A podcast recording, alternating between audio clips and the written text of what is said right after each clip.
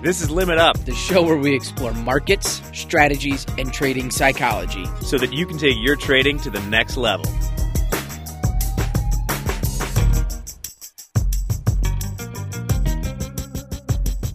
Hello, traders, and welcome to the Limit Up podcast presented by Top Step Trader. My name is Jack Pelzer. I am the content manager at Top Step Trader. I don't know why I'm fully introducing myself now, but because we're in a new location. Dan. Hey, everybody. I'm Dan Hodgman. I am uh, the video producer and uh, content guy here at Top Step Trader. Yeah, and Dan's joining us from uh, Geneva, Wisconsin, and I'm sitting in my place in Bucktown right now. So we're trying to get this technology worked out. But I got a fancy new mic, so it's great.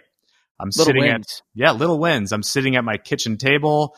Uh, you might hear the blue line go by because I live on the street where it runs by in Chicago. And uh, my dog and wife might make an appearance at some point. Who knows? Right. I'm sitting here in my kitchen as well at the kitchen table. Uh, my dog currently is watching another dog run across uh, across the street, and I'm sure we're going to hear him bark at some point. Yeah, that'll be some high-quality podcasting there. So anyway, today on uh, the podcast, we have a great interview we did with Tim Rissett of eMiniMind, and we talk all about what's going on. Granted, this interview was uh, recorded about a week ago, right, Dan? Correct. We used to not have to give those disclaimers, but if you guys have been paying attention to the markets, they're all over the place at this point. Uh, I think we're technically... We're in a bull market briefly, uh, but no one's believing that. We're down again a bunch today. A little bit down, um, but all in all, I think uh, you know the market needed it. We had three of the biggest up days we've seen in a long time. Uh, market has to give back a little bit when you see things like that happening. You know, twenty percent move off the bottom. Um, so you know, it, it's that's how markets work. There's going to be ups and downs, and we just have to flow with them. Sure, and we go into this more in depth in the Coach's Playbook we recorded yesterday, which you can find on the Top Step Trader YouTube channel, where we kind of dived into the market dynamics in equities, but also oil, which today I believe went into the nineteen handle. Yeah, it's made it down there a couple times so far. I think we got back down there again today, um, and it's an interesting uh, it's an interesting product to be looking at. I mean, wait, here comes the train. See, this is why people listen to the podcast, Dan. yeah, that you know, Maybe. They're still running the trains in Chicago. I can tell you firsthand. Sorry, Dan, you can continue. No, we didn't. I didn't even hear the train there. Yeah, it's my fancy mic. Nice. Um, yeah, so opportunities prevalent. I think you know, talking crude oil just in general right now, it, it's such an interesting location that this market's in. Um, we've never seen these prices, or we haven't seen these prices in an extremely long time. Um. I've heard a stat recently that just a barrel, just the the metal drum that people put oil in, um, it costs about thirty-two dollars to buy one of those. Obviously, they're reusable, but we're seeing a barrel of oil right now is well under that. And, um, you know, it, it's interesting times that we're in with gas prices being so low, with oil being so low. Um, everyone has kind of some time on their hands, but unfortunately, we can't take advantage of it. Exactly. I haven't filled up my car yet. I think oh, it, I filled up mine. Oh, but you're always filling up your car. ninety-nine cents. Yeah, where, it burns where, through gas pretty quickly. Yeah. Where are you driving, Hodgman? Uh, you know, just I've been taking some cruises around uh, around the lake here, um, going down some country roads for a drive. Um, you know, we got some sun shining. The other day was a nice warm day, uh, so I took a drive out to my buddy's farm. Um, worked on one of his tractors, and then uh, we did a lift kit on my brother's truck. So we've been uh, been trying to keep busy. Beautiful. I just bought a brand new bike, or had it delivered because bike stores aren't open, and uh, it's been too damn cold to ride. So it's just been sitting. Well, we got warmer weather coming. I think Friday's going to be in the sixties, so uh, that'll be nice. Well, thank goodness. Well, one last thing on the oil front, and I think it bears repeating. We go into it in the video, is that don't have a line in the sand in your mind of how low this could go, because it will surprise you. I don't imagine it will go negative, but the fact that people are talking about negative priced oil, that's wild. It's an unbelievable concept to think about. And I just want to make a point. We talked about this with Eddie Horn a few weeks back, um, maybe a month ago. Oil was trading in the forty dollars range, uh, maybe forty-five bucks, right around there. And he made a comment that he talked with someone that says they're looking at eighteen dollars. Um, and we all kind of chuckled and we go, well, you know what? That's doesn't seem realistic, but these are the markets and unrealistic things happen. You, you, you can't store oil just in any hole in the ground. No. So yeah, contango, everyone, look it up. That's the proper use. I never know how to use that word properly. I know what it means, but I never know whether it's a noun or a verb or just a phenomenon. Contango. I think you're thinking too hard about it. I think I am too. But basically, oil prices go super low because if you got it and you have nowhere to store it, well, you might have to pay someone to take it. Absolutely. And that's what's going to start to happen. Um, you know, I think that's one of the big concerns right now with the oil industry in general. The government's paying attention to it. Obviously, we have the big stuff going on with Russia and OPEC that's happening. So there's a lot of consideration. Um, and I think uh, I think we're going to see things happen that we've never really experienced. And, you know, that's one of the cool things sitting down with Tim today.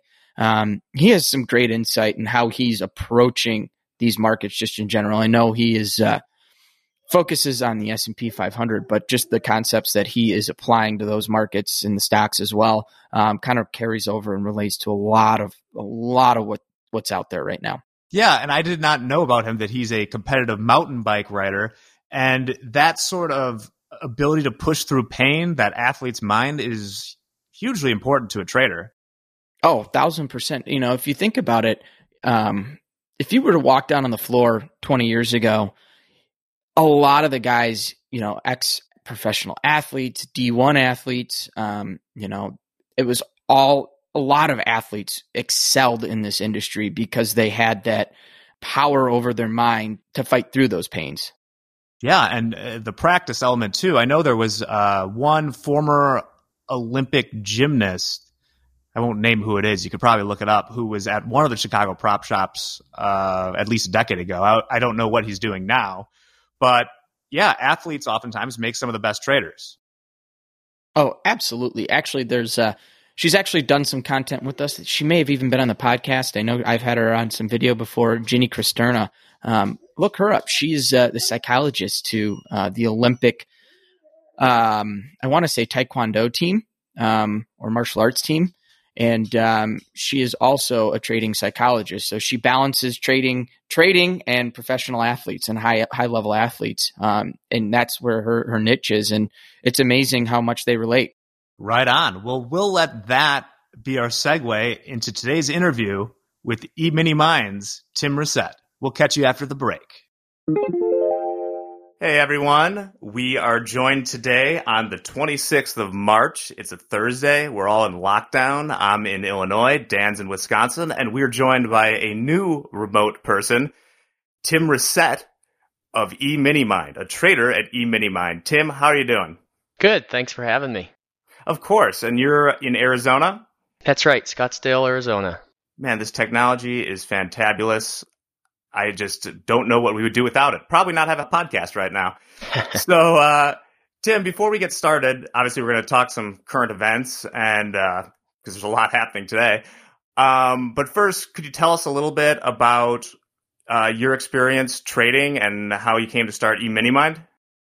Yeah, so I'm originally from the Chicagoland area and uh, got involved uh, down on the Board of Trade uh, probably about... Um, my late high school years, uh, I guess, yeah, late high school, transitioning into college, just from a friend's dad who uh, introduced us, brought us down the trading floor. And, and a lot of the guys down in the pits there were um, kind of discouraging us from maybe making a career in the pits. And they kind of encouraged us to look at the, you know, computer and move more to the trading screen.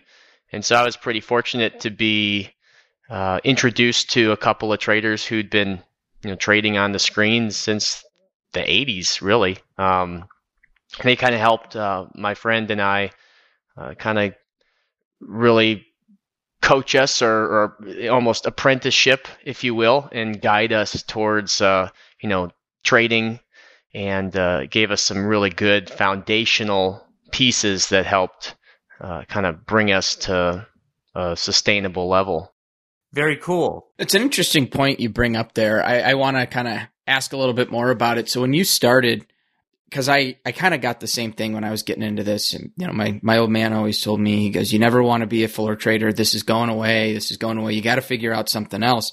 What was that conversation like when uh, people were telling you focus on the screens, ignore the floor? I mean, the floor, the pits were really emptying out. And, and this was, you know, uh, mid to mid two thousands. So a lot of the guys were using computer terminals and doing technical analysis or looking at charts and then just going into the pits to place their trades. And so with a thinning trading pit um, and us being, you know, young, ambitious, naive guys, uh, the real opportunities uh, they saw and we could see were really in the in the computer screen. Um, you know, we weren't necessarily smart enough to be quants or um, mathematicians, but that kind of direction in terms of uh, the power of the, the computer and where things were going. Awesome. Yeah, so uh, Tim, you weren't a mathematician, but I did notice from reading through your uh, resume or biography, as it would be called, that uh, you had a pretty interesting educational background. Uh, I was very interested in your college major. Yeah, so I actually got started in design uh, out here at um, at Arizona State, and I started in the design field, and then incorporated some, I guess, business, general business classes. But um, design was really great because it helped to kind of piece together or problem solve and uh, work through almost creating a system in a roundabout way. And so there were a lot of good parallels that ended up relating to trading. And during this time, you know, I was going to school and I was uh, trading, and I could tell that, you know, trading was more exciting, I suppose, to me, not in a win and loss way, but just I was more driven towards trading than uh, becoming an architect at that point. Yeah. What did you start trading? I started in about two thousand six. Yeah, late two thousand five, two thousand six. I actually began with swing trading, and it was, I did that for a couple of years, and then I started introducing uh, day trading, the E-minis, in about late two thousand eight. And I still swing trade uh, as well as, as day trade, but um, it was it wasn't the smoothest transition. You know, I had been mostly looking at daily charts for swing trading, and then as I migrated over to um, day trading, things were, you know, intraday charts, and I really had to focus on kind of narrowing my time frame. Okay, I could, the markets are open essentially twenty-four hours a day, but what's a sustainable time period to trade where I can actually uh, be able to focus and not just twiddle my thumbs and sit in front of the screen for sixteen hours a day.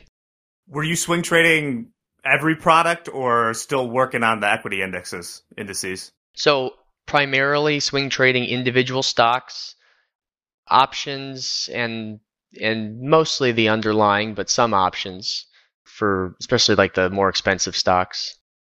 When you got into day trading, um, did you instantly just jump into outrights, or were you trading any sort of spreads or covered positions, or were you strictly just trying to get a feel for the outright uh, marketplace? Yeah, for day trading, I pretty much went straight to the E-mini S and P, and uh, I wouldn't really call it scalping, but, you know, looking for three or four point moves, five point moves in the in the E-mini S and P, and trying to kind of identify the trend, jump into a trend, and then uh, you know, get out without being too greedy and letting it all come back on me. Did you run into an issue? Because I, I know a lot of traders, when they go from that swing perspective, that swing mentality, because when you're in a swing position or swing, swing trading, risk is a little bit a little bit looser. Um, when you transition to day trading, you've got to be strict with your risk. You got to just cut those losses as quick as possible. How was that transition for you? So swing trading is nice in a lot of ways because if you're looking at daily charts, it slows things down and you kind of develop some good habits that you can transfer to other markets or other time frames. When I first started day trading, I was kind of practicing a little bit on uh, on the sim account, and um, come to find out, you know, the market needs to trade through your order to get a fill. And so as soon as I went live, that was a really good uh, kind of lesson in, okay, scalping for the individual, especially at that time, you know, two thousand eight, two thousand nine, when a lot of the computerized uh, you know, algos and things were starting to to pop up. Trying to find your advantage is uh, has been a big part of my trading. You know, everyone's got some kind of unfair advantage, is the the term is kind of coined, and um, you know, scalping as an individual trader and going up against the high frequency firms, that's it's kind of a losing proposition as an individual. So I figured out, okay, well, just like swing trading, I don't want to necessarily swing for home runs, but I want to execute consistently and be able to have some contracts on that I am trailing my stop on or giving a little bit of wiggle room. So if I do catch a good trade that starts to take off, I can capitalize on that, and I'm not just taking, you know, a point or two points and I'm out and then uh, have to start all over again. It's interesting what you mentioned about the transition from sim accounts to trading live capital. We've noticed this, something that sometimes our traders at Top Step struggle with, because I've yet to see a trading simulator that gives you worse fills than you get in the live markets. It always gives you as good or better. So it doesn't give you a true idea of necessarily what you'll get in the markets. Yeah. And that's one of the things I really do enjoy about Top Step, as well as, uh, you know, the parameters that are around, uh, you know, the trading combine and, and those sorts of things are very much in line with how I trade and the risk parameters that I use. And so I find that, um, it's a really good way to help build those good habits, uh, whether you continue with uh, Top Step or or branch out uh, on your own. So what what year did you graduate? I saw that it was right around... I graduated in two thousand nine okay. from uh, A S U. Yep. I graduated in two thousand nine as well. So we've had the same sort of trading uh, timeline here. Uh, coming out of huge volatility towards the end of college that disappeared somewhat for a number of years, namely about ten to twelve years. And as luck or bad luck would have it, we're kind of back to that point now. So once again, we're kind of going from day trading three or four points to, hey, you could day trade three or four hundred points uh, moves if you wanted to. Uh, what's been going on with you lately, if we wanted to talk about the current stuff? So one thing that's really, I really like about having the ability to swing trade and day trade is that when volatility is really low and the market's just kind of in a very tight range, like we were, you know, the end of last year, really all of a lot of last year, um, swing trade positions, you know, you, you're in your position and you can kind of manage it, trail your stop, and you don't have a lot of whipsawing that's kicking you out in the overnight. And then when things get heated, volatility comes in, you get, you know, these kind of uh, situations that we're in right now. Uh, maybe some of the individual stocks are not um, trending so long, but then all of a sudden day trading becomes very hot, and uh, the ranges are so big that you can really do a lot of damage, so to speak. So having, you know, kind of a a couple of tools is really beneficial for, you know, when the markets change. I'd rather not change my strategy. I would rather just have um, a couple different things that I can look at, or different strategies almost, uh, or timeframes to use. Absolutely. I got a question for you. So we mentioned when we kind of started here, it is uh, Thursday, March twenty-sixth. This morning we had jobless claims. Pretty interesting number to be looking at with the times that we're in right now. Obviously, just a huge miss across the board. I think the number was three point seven million. They were expecting, gosh, I don't remember, two twenty, two hundred in that range. They weren't expecting near the numbers that we saw today. Markets in history past would probably say something along the lines of, well, if uh, jobless claims are a big miss, look to see markets sell off. Obviously today, not the case. I think Dow's up a thousand as we speak. Um, how do you approach that? How, what's your thought process around the reaction that this market had? So when we get into these very emotion-driven markets like this, um, you have a lot of buy the rumor, sell the news. And so you've got things coming out of stimulus packages coming out of Washington, the Fed, um, you know, working to pump up the economy. You know, as far as unemployment, I would argue there's a lot more people unemployed at the moment than, you know, just uh, just three million. And um, so some of these numbers that come out over the next month or so, month or two, I feel like are going to be more benchmarks that then a couple months from now we can see, okay, well, three million was the initial jobless claims. What does it look like in June? Are things improving or are things deteriorating? And so um, whether you feel like the market's overbought or oversold doesn't really matter, but you probably will see selling on news, whether it's, you know, if they pass a stimulus package and, and that sort of thing, um, whether it's positive or negative. Yeah, absolutely. So what what are the things that you're going to be looking at closely going forward as far as moves? So, for instance, are you still trading more of the indices or looking at the individual stocks? And what are you kind of looking for to buy or, you know, to see that there's a recovery or if the sell-off is going to continue? So from a trading approach, I don't get too into the weeds with some of the, the fundamentals. And so from a swing trading approach, I'm essentially looking at, you know, strong stocks that have pulled back to buy and weak stocks, which there's a lot of right now, that are bouncing to sell. And then from a day trading perspective, and even now with the uh, with the introduction of the micro E-minis, I mean, that gives you a great opportunity to be able to swing trade, you know, even if it's just holding for a couple of days, uh, and really limit your risk, but still have a a decent amount of profit to be had.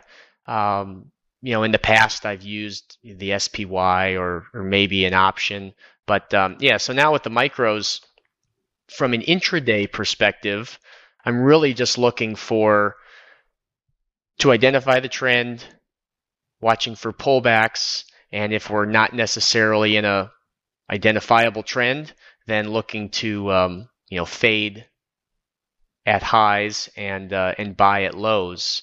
And so, from an intraday perspective, the bigger picture doesn't necessarily come into play quite as much when I'm just making my uh, basic entries and exits. Uh, but from a swing trading perspective, you know, if we do get a bounce here, um, it, it will likely be a pretty decent opportunity to uh, put on a couple shorts, uh, either as a hedge or, you know, just for a, another rollover lower. Absolutely. So, you know, one thing that I've noticed for myself is a lot of these markets, I, you know, I'm tr- I'm still trying to, like you said, maintain that same strategy, maintain the same ideology when I'm looking at these markets from an intraday perspective. Um, one thing I personally run into, I trade bonds. I love the bonds. And that's the ranges in the, you know, in the past couple of years have been maybe a full handle. That's a good day. Um, now we're seeing, as uh, yesterday I think was a small day and we were in a three and a half handle range. Um, the other day, I look for opportunity. One of my favorite things is I love settlement price. So everyone listening have seen me. I talk about settlement. It was the first thing ever taught to me. And um, I always look for opportunity there. Create some, you know, good trades for me. And what I have found is pretty much every trade that I'm taking, every entry that I'm looking at, my risk has increased. Have you have you recognized that as well? Yeah, so the one probably the biggest adjustment I've made is essentially from a day trading perspective, doubling my stop size because my gain size is, you know, you can catch a ten point move in sometimes two minutes, whereas a month ago it might have only been a three point move in two minutes. So typically I'll use a point and a half on the E S, but now I've increased that to three points, doubled my reward as well. And so from a risk to reward perspective, those things stay the same. And then when you cut your position size in half, you essentially keep your risk identical. That was going to be my follow-up question. What's your position size changed? Yep. So yeah, cut the position size in half and then uh, just give yourself a little more wiggle room and um, you're essentially in the same boat. Yeah, that's great. Um, with these big percent moves, are you trying to limit times that you're trading?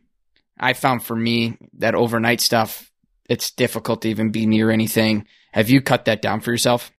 So I primarily am most active in the first two hours of the day. So from the N Y S E open till about eleven thirty Eastern. And that goes for if I'm putting on swing trades, uh, primarily all of my day trading is done in that time. And then um, I may come back at the close just to manage a overnight position, but I do very little trading outside of that window.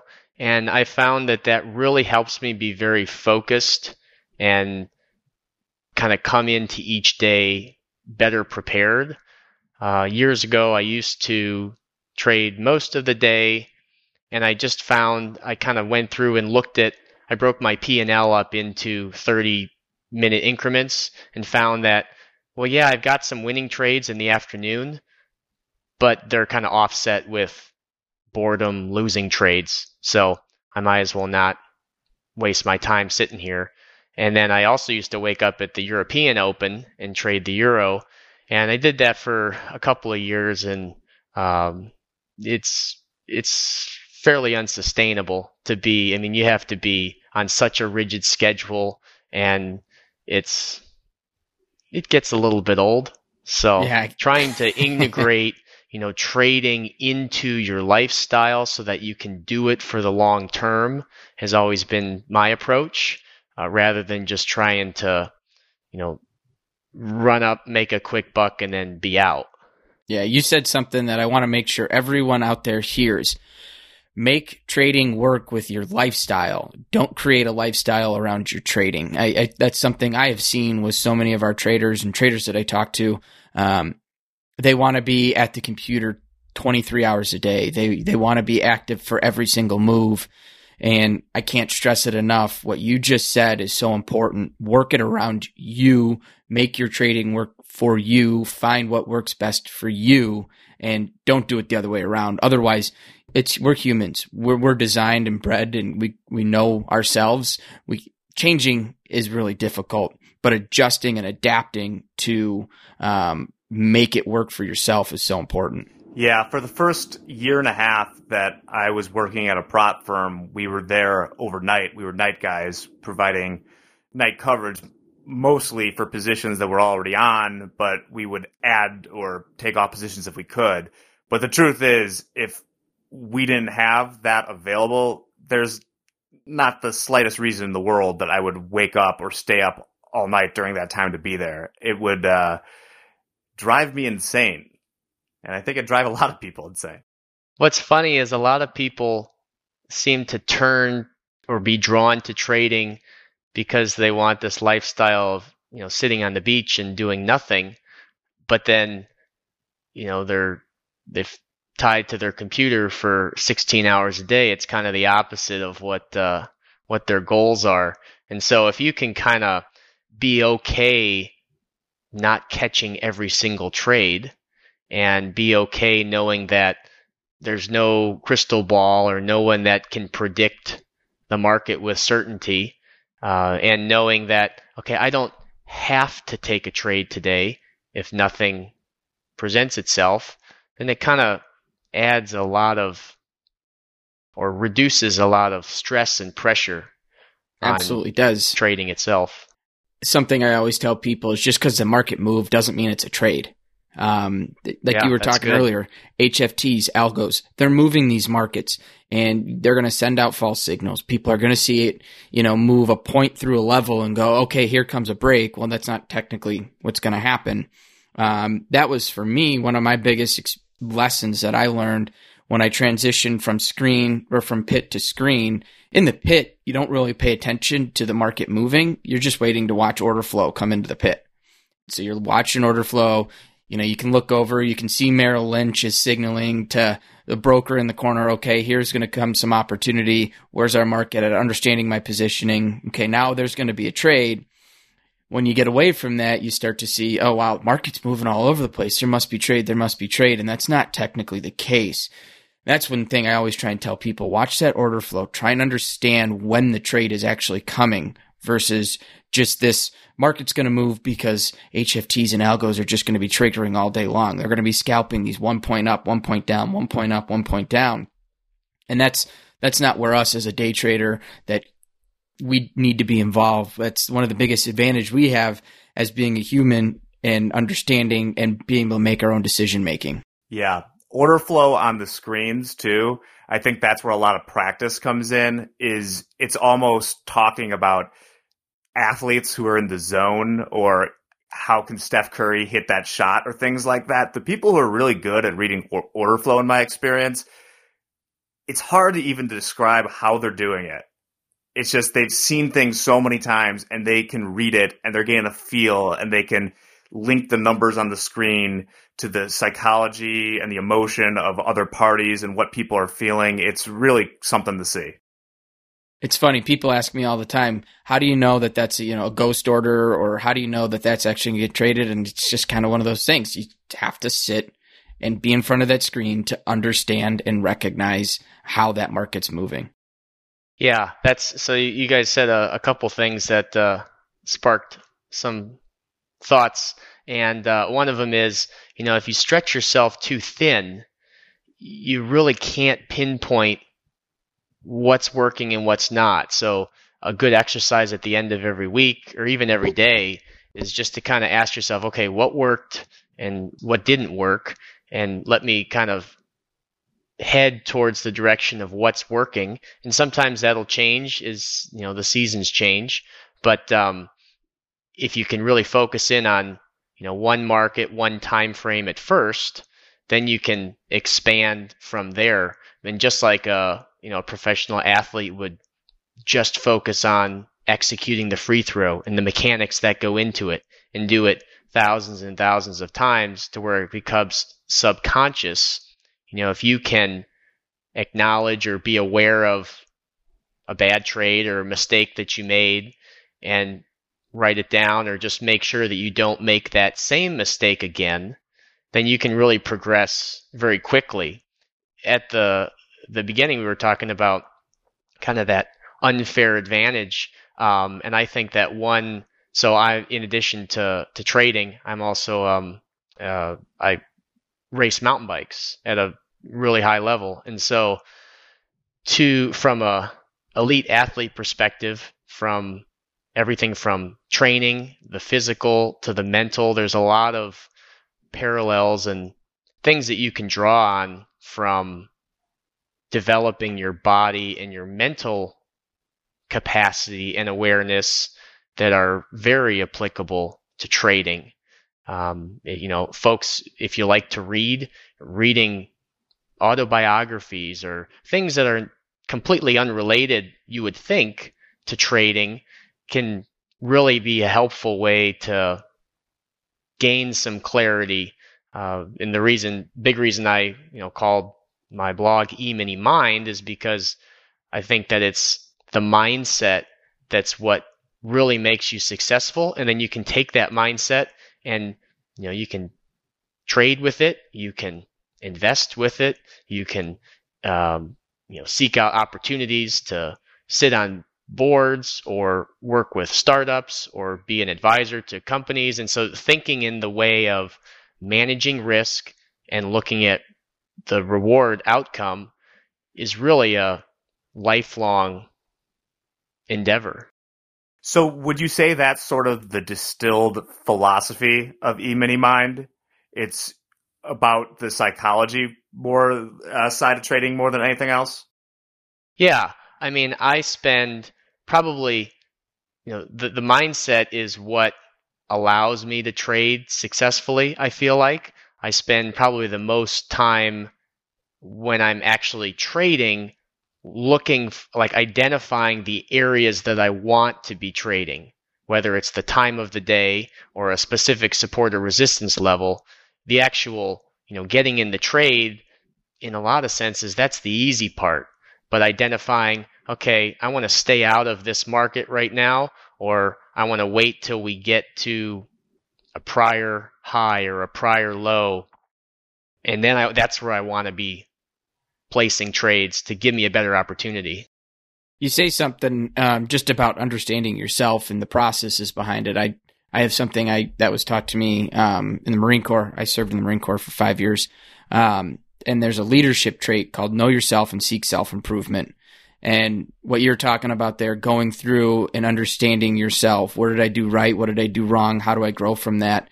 That to me is one of the It's the number one leadership trait in the Marine Corps, and it's also, I think, one of the most applicable things when it comes to trading. Understanding, you know, we have to understand ourselves. Like you said, picking that market, what market's working for you.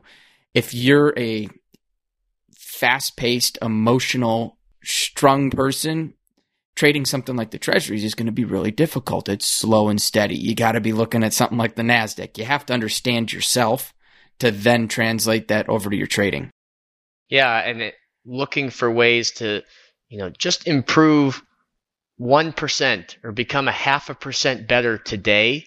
You do that day after day after day, and all of a sudden you see big improvements. And so a really great C E O or leader, I feel like, isn't necessarily making a few huge decisions, making those right decisions.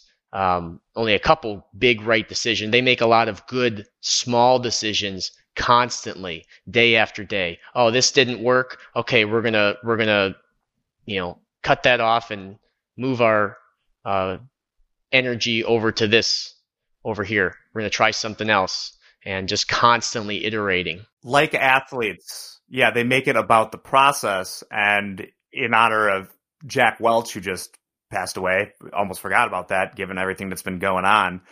Um, he used to write, I believe, ten thank you notes every day of his career at G E to random employees there who'd done a good job. And you talk about those small improvements, that doesn't seem like a lot, but over the course of a year, that's thirty-six hundred letters that you've written, and over t- a decade, that's thirty-six thousand. And after twenty years, you've really communicated with most of the rank and file people at this giant company, and that means a lot to them. Mm-hmm. Yeah, if you can, you know, instead of saying, oh, today was a bad day, tomorrow, okay, I'm not going to make any mistakes, and I'm going to I'm going to have two really perfect trades, you know, that puts a lot of pressure on yourself. If you can come into the day and say, you know, okay, today I'm I'm really going to focus on the exit of my trade. I'm just, I'm not going to micromanage it. I'm just going to sit on my hands. If I don't get the perfect entry, whatever, but I'm just going to really make a focus on, okay, this is where I set my target, or this is how I'm going to trail my stop. I'm long. I'm just going to trail swing lows as, as it goes in my favor. And that's it. And I'm not going to micromanage it. And, you know, that can be a big win or a little win that ends up compounding, you know, back to the, the mountain biking um, example. Like every day you might not hit every workout, but if you can find, if you can like go to sleep and before you go to bed, find one good thing that you did that day um, to improve, then you build up that mental bank of positive thoughts. And then when you get, when you're, you know, thirty miles into a race, it's raining, it's muddy, it's cold, it's miserable, and you're fighting, your brain doesn't go to negative thoughts. It can pull out all of those positive things that you did good for the last year in training. And so trading can be a lot of the same way. Oh, last week, um, maybe it was a, a down week P and L wise, but if you can find five things that you did, one good thing you did good each day, you can pull that for the next week and say, yeah, I didn't have the greatest week um, monetary wise, but here are the things that I improved, and you can build on that the next week. And if you just constantly focus on the positive and sort of shun away the negative, like it's good to reflect on it, but just don't dwell on it and hang on to it. And, you know, like a, like a failed relationship, you don't want to just kind of dwell and dwell and dwell and misery and mope and that kind of thing. You want to learn from it and then move on. I keep thinking about pain tolerance. Uh, when you were talking about mountain biking, I am not an elite athlete in any way, shape, or form, but there is that parallel of trading with, to get better, you have to consciously push through that pain. And by that, I don't mean riding a position until you're bankrupt. It's kind of that thing of taking everything as a learning experience that makes you better. And when things hurt, pushing through it in some way and knowing that you'll grow from the experience. Yeah, that's a great point. And you, you can have, you know, emotional pain, like, oh, I'm in this trade, I'm up a point and a half, but I'm scared and I want to just get out to lock in the gain. Like, you can acknowledge that thought, but just maybe don't act on it right away and say, okay, I set out with a specific profit target, or I set out where I'm going to trail my stop in this way, and oh, I'm kind of nervous and I really want to get out and just reap that one point reward. But in the long run, then that just creates a bad habit. So yeah, pain is good. On being, being, if you're not un, if let's see, if you're not uncomfortable, then you're probably not growing. You know, you don't need to be uncomfortable all the time. But if you can find ways to be uncomfortable, or if something makes you a little bit uneasy, kind of figure out why. So, Tim, I got a question for you. I, I talk with a lot of our traders here, and one of the biggest things that they ask me about, and they're always kind of looking for some sort of tip, because that's a common situation with a lot of our traders, is they'll get into this trade, and then they're happy with their entry point, um, and they have a stop set, but they or they know where their profit target's going to be. And then all of a sudden they get that point or two in profits and they want to instantly shut off. What do you, what do you have to say to that person as some sort of advice to fight those natural urges to get out? So I'm, I'm a big numbers guy, and that gives me a lot of confidence when I can look at, you know, thirty or forty trades and see a pattern. And so I know that if I have a three point stop and I'm taking only a three-point gain, it's going to be very difficult to be successful in the long run. I mean, even if you've got a seventy percent win rate, you're kind of shooting yourself in the foot. So knowing that, you know, my approach is more, okay, how can I get the most out of this trade? I've already put on the trade, I've accepted the risk, and I'm in the trade. So let me try to get the most out of it, as opposed to getting in, getting out, getting in, getting out, and just constantly over and over again. So um, I'll do things like have a smaller first target on the trade, and that might be at, you know, one and a half uh, to one, t- like one and a half times my risk. So if I use a, a point and a half stop, I'll typically have a two-point first target, just to kind of um, help reduce the risk on the trade. You know, not really. If I've, if you're trading ten contracts, you don't want to take nine contracts off for a point and then feel like, oh, this is great, I've reduced my risk. But let's say you have three contracts, you know, taking one off for a small gain as sort of validation that the trade is starting to go your way um, can be a helpful way to reduce some of the emotional stress and then be able to manage the trade better. So if you can think clearer in the trade because you kind of took a little bit of the position off, like a third of the position, then you can trail your stop on the remainder and uh, at least be able to see, you know, bigger overall reward to risk. Sure, that one contract is going to be smaller reward to risk, but if it allows you to hang on for that second and third contract and get, you know, closer to three to one, or maybe even catch a uh, a really big winner and you catch a four or five to one reward to risk on, even if it's one or two contracts, that's the kind of stuff that really adds up um, and really helps your P and L. Awesome. Thanks. You, you, you said in the very beginning, once you've put that trade on, you've accepted the risk. And that's what I think people have to understand is the risk has been accepted. At this point, you have accepted that you're going to lose money. You're willing to lose a certain amount of money. At what point is it worth it to take that risk? And that's something I have to think, you know, I try and tell people all the time, let's think about how much you have to make. If I'm going to risk two hundred dollars, I got to make a heck of a lot more than that. Otherwise, it just doesn't make any sense to me. Mm-hmm. And I yeah. have to, like you, put those, put it into perspective in a different way. Even, even just, just visualizing before you put the trade on, like picture, you hear the ding, you're in the trade, and then three seconds later, ding, it just ran through, stopped you out, and you're, and you're, you're out.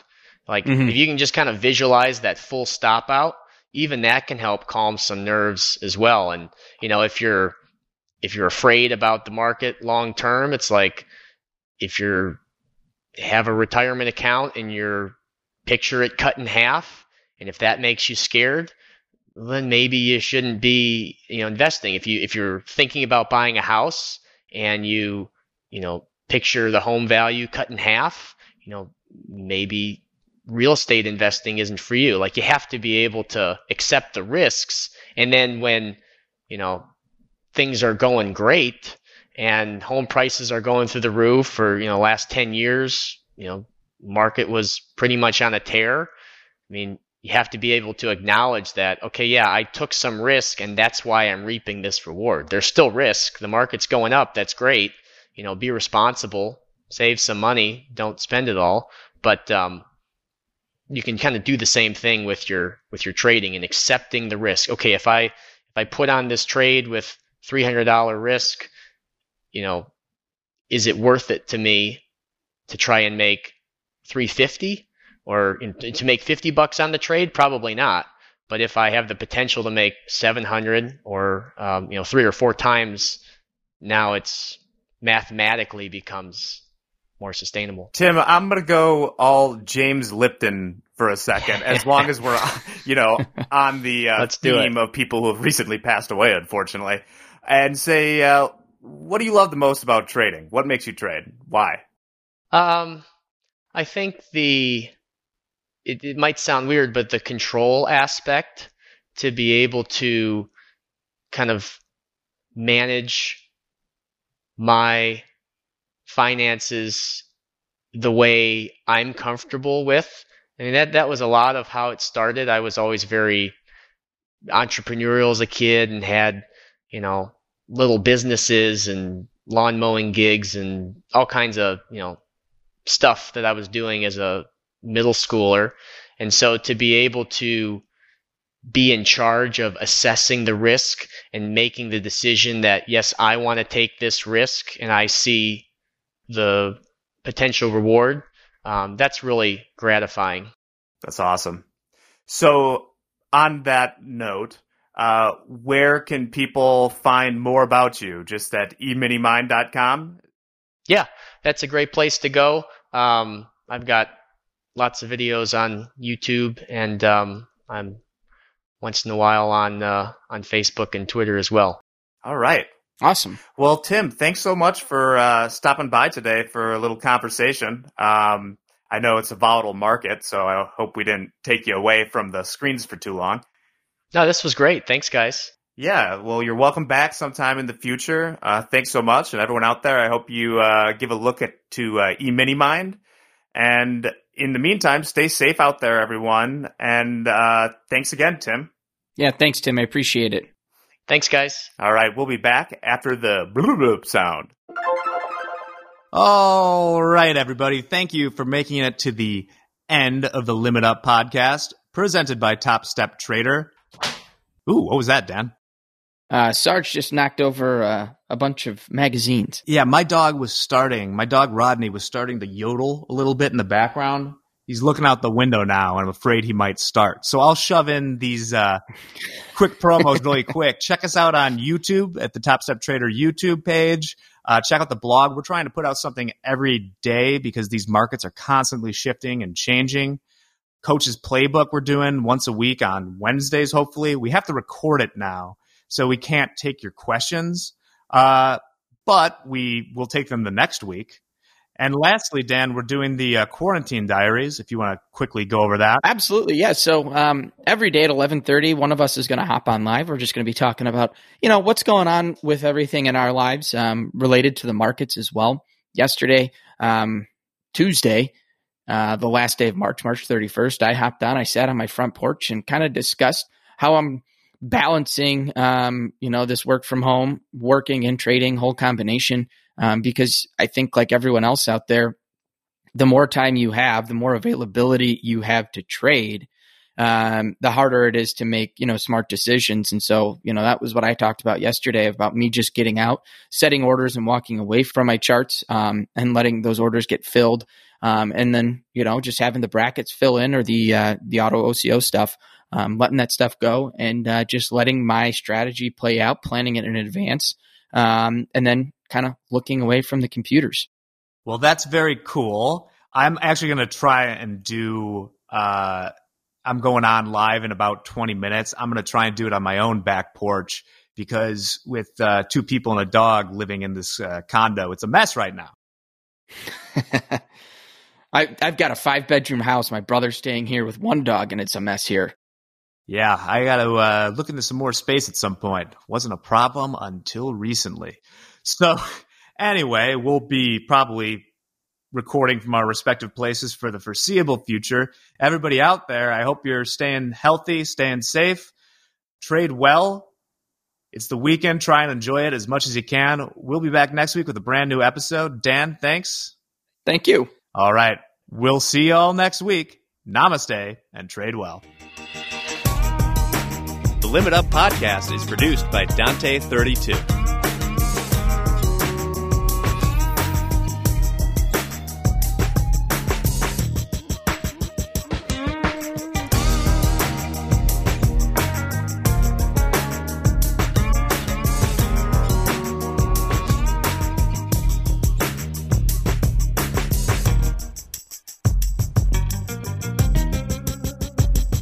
Futures and Forex trading contains substantial risk and is not for every investor. An investor could potentially lose all or more than their initial investment. Risk capital is money that can be lost without jeopardizing one's financial security or lifestyle. Only risk capital should be used for trading, and only those with sufficient risk capital should consider trading. Past performance is not necessarily indicative of future results.